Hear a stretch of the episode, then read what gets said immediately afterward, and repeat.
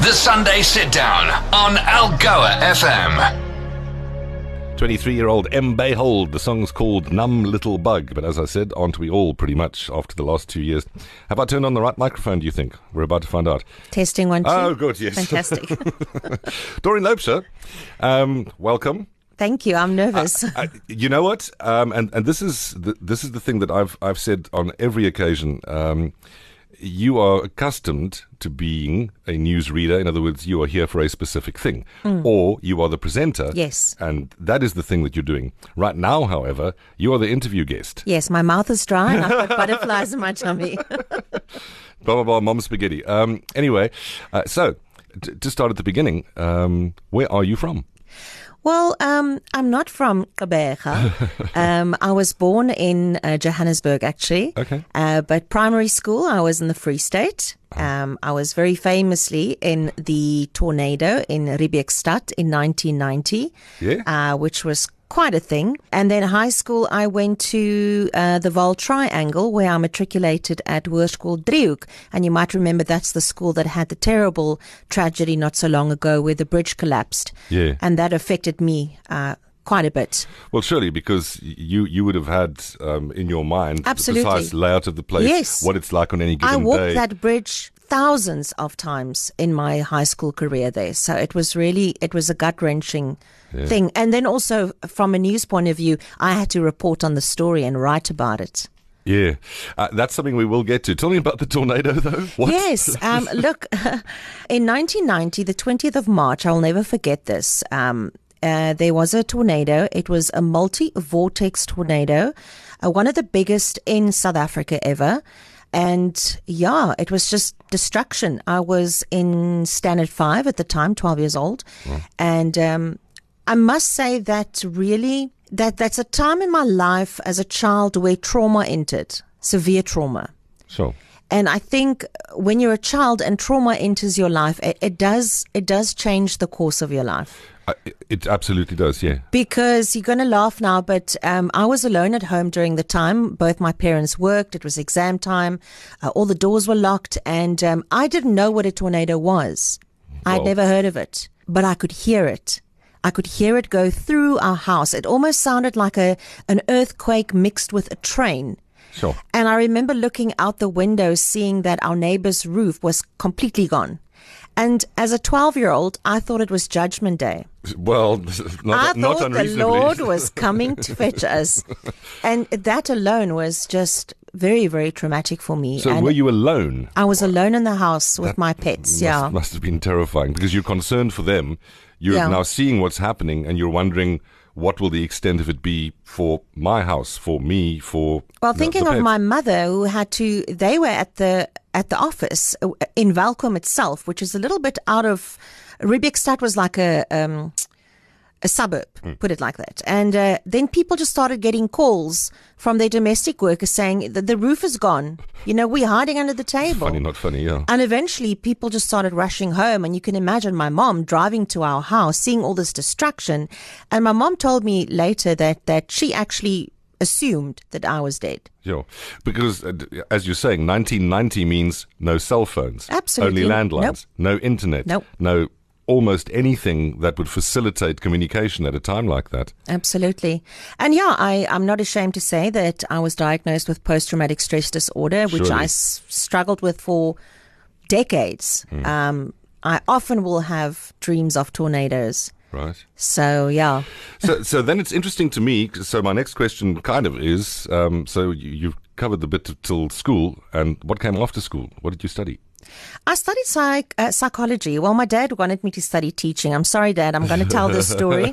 Uh, my dad was convinced I was going to be a great teacher. I hated studying teaching. So, um, behind his back, I changed to psychology and then I waited for my marks and I said, look, I'm doing really well in this.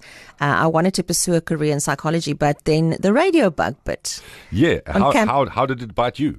Well, um, it was an open day at the then um, University of Port Elizabeth. I was at uppie. Yeah. And uh, I saw this radio station and I went for a voice test and I still lived in Res and I got this notice on my door. We we had these notice boards on Yeah. our doors and said, Yeah, you passed your voice test. You must come in. And the rest is history, you know. And I think, as you know, story, yeah. most of us here at Algoa started at that particular radio station. So it's a great stepping Guilty. stone. And and I must say, for me personally, the goal was always to be at Algoa. That was always my dream.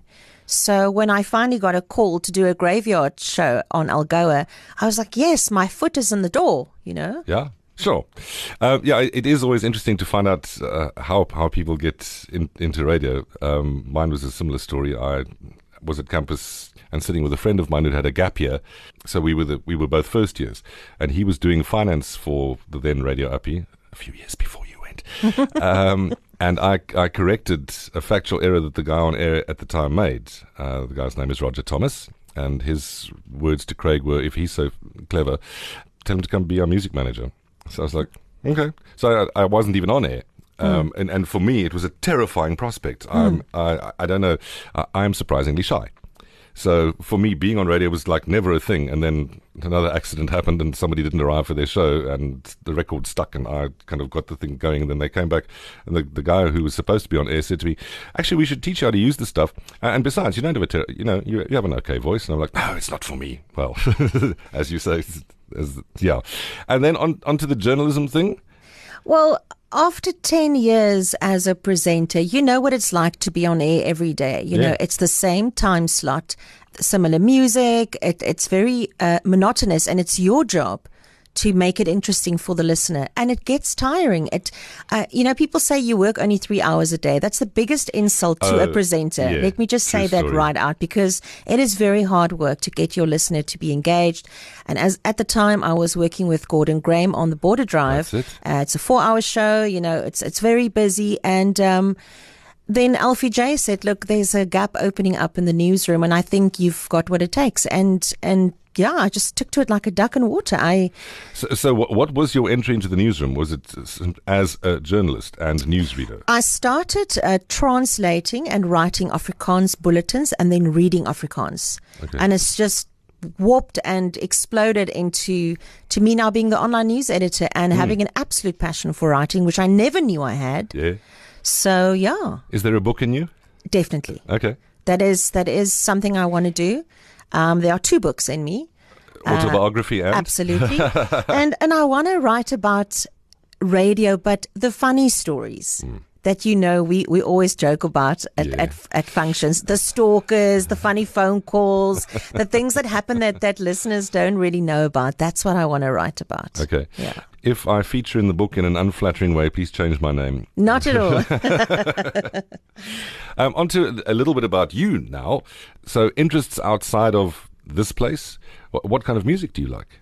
all kinds of music. Um, and and but, that's the thing, isn't it? You but- asking a radio person. But, but, but, you know that when Lance Duplessis cannot do his show, I'm the go to ah. person for the sounds of time because I love music from the 80s, the 70s, the 60s, and the 90s. Hmm. I really, really yeah, love you, it. you seem to have a particular passion for the 90s music, and you send me running around. Go look for that song, scratch for that one, put this one on the playlist. I want to play that. Please, can I? yeah.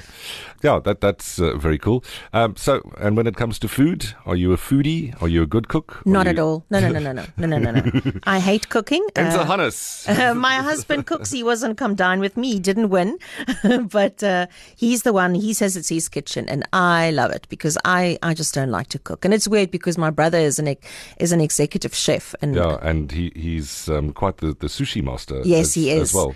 And uh, Yania, I just I make a good pasta, and that's about it. Ooh, I must actually give you a, a cool recipe for a one pot pasta at, at some point. All right. Yeah. Cool. Um, I'll get was- my husband to make it. I was telling Rochley about it, and she was like, "Hold on, if I do this, like, we can probably get like two meals out of that." Because that's also a thing. I I heard you talking yesterday Yes. um, about how how the How- prices of, of, of things have gone up, and how you're forced to be resourceful and creative. and changing your menu and how you feed your family. Well, Mm. Absolutely, yeah. Yeah. So, my next question is, what is the story with the donkeys now? Never ever. I'm I'm so amazed. I I adopted two donkeys, and I can't believe how does one even do that? I'm I- forced I'm to just ask. Pete, this whole office, even the third floor, you know, nobody ever comes down to the second floor from the third floor. Even the third floor came down to talk about my donkeys. Very puzzled that Doreen Loubser would um, adopt two donkeys. Look, I've just always loved donkeys. Okay. Don't ask me why. I just have a passion for donkeys. And um, this was an abused donkey, and um, she had a baby. And we drove past the um, SPCA, and I phoned Carla from the horse care unit, and she explained to me the process and the adoption fee, and she came to do a check on on the property. And there I had two donkeys, and they bring me so much joy, uh, grounding, and you know, I just they are such humble animals. Mm. I, I must say, my kind of thing with donkeys is they inevitably make me sad. Yes. Because I generally see them working very hard. Yes. And very often being mistreated by the people they're working for, and I, I really have a problem with that. In, in I have a huge strugg- problem I struggle to look at it Yes. even because the next thing for me is to stop and do something Yeah. um, uh, which uh, yeah, perhaps uh, we we really all should. So um, you have two donkeys at home. I, I have a well, not at my house Yeah. because I live in a townhouse complex. Yes. People were very puzzled by that, uh, but I do have um, some land um, where they can graze, so I go visit them every day and give them carrots and things like that. Okay, Yeah. right. That's uh, very interesting. uh, what what? Uh, d- tell me about the, the online editor part of of your job. Yeah, that is that is a big job. Well, because social media has exploded, Um, It it's has. now become It's changed a the real, way it's changed the way we do news. Um, you know, basically, I'm involved or, or in charge of of the stories that go onto the website, all the social media platforms, the Facebook page, the Twitter, the Instagram, the TikTok. Um, I need to moderate comments. Uh, I need to ban people who s- say things they're not supposed to. And I was going to say, yeah, th- th- there's also a legal aspect. Absolutely. No, this. it's That- very that's- hard work. It's very hard work. So you need to have your finger on the pulse and you need to know what people are talking about to be part of the conversation because I cannot tell you how many leads to stories we get just from reading people's comments. Hmm. And uh, then uh, getting onto really, really big stories. Yeah. Um, we were talking books, we've spoken music, we've spoken food. Um, you and I happened to be at the movies uh, at the same time Yes. on uh, Wednesday evening Yes. at the, the relaunch of, of uh, Nu Metro, Nu Metro, at the yeah. Are you a, a movie fan? Oh, the biggest. And? Love it. What kind? Or is it also. Um, I love all movies. I love foreign movies. I love arty movies. I love, um, uh, you know, weird movies. I, I don't mind sub, and I'm very much into the cinematography, the photography, the the directors. I'm very into that. I really, I'm big on movies. Love yeah. it. You Have you ever done theatre in- school along the way? Yeah. Okay, yeah, no, no, I'm thinking because anybody who has that much passion for, Yes. for movie making must surely have had an interest Ja. before then. Uh, in- ek het in toneel gespeel in school. Um, and I wanted to study drama like my mom, but my dad said no. Uh, Okay. Also, he, he didn't think that radio was a real job. So Yeah, don't, most parents. Don't joke. Um, Most I- and I. I don't mean to be dismissive when I say that it wasn't until I started out earning both of my parents that they realized that this was a real job, and I'd been there so long. You know. Yeah. Uh, yeah. One of the things that that um, I realized that we've kind of left off the Sunday sit down, and I, I think you are one of the few people I probably could put on the spot that way. The Sunday sit down always used to finish with the question: If you were I were president- president for a day, Are you gonna I ask me that? dot dot dot.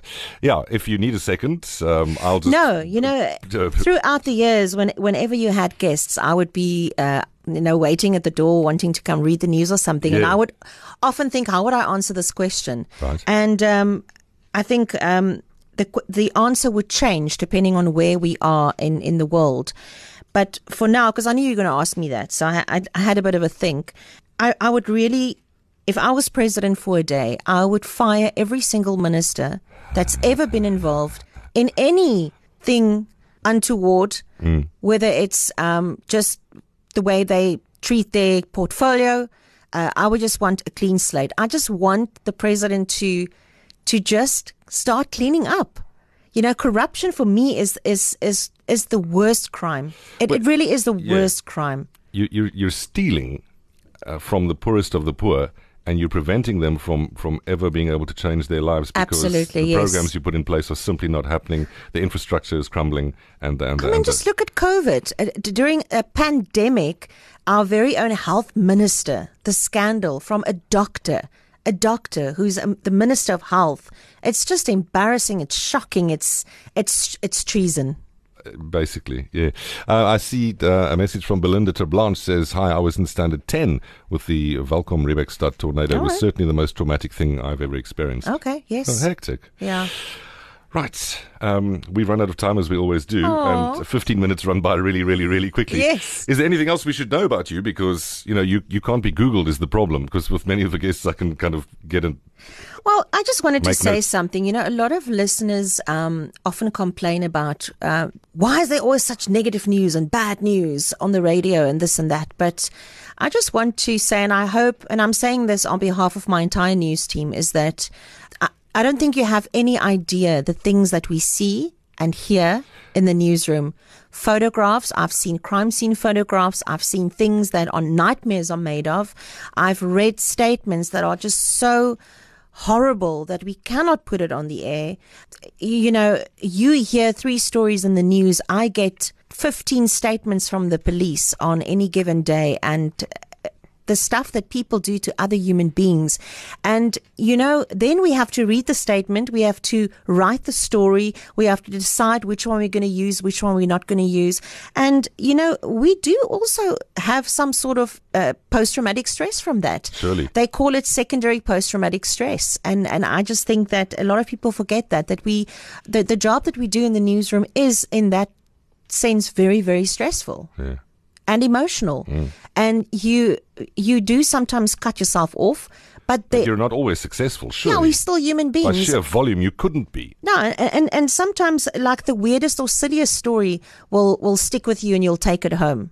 Um, like a b- bizarre story, you can hear ten horrible stories, and one will just stick with you for some unknown reason, and and you'll carry it with you until you you've processed it internally. You know. Hmm. So I just wanted to say that that uh, Yeah. give us a break. Yeah, not, not as easy as it, not as easy as it looks. Yes. Um, and it's not it's not just a job. No. Um, it, it's something that you must enroll and de-roll for. Surely, not not to to take on Hmm. more. And that's why I, I wonder when you said the thing about being a psychologist, knowing as you as I do, I don't want to be ugly when I say I don't think it would have been a good fit for you simply Not because you would have been too involved uh, Absolutely. too easily. You are spot on. no, you are spot on.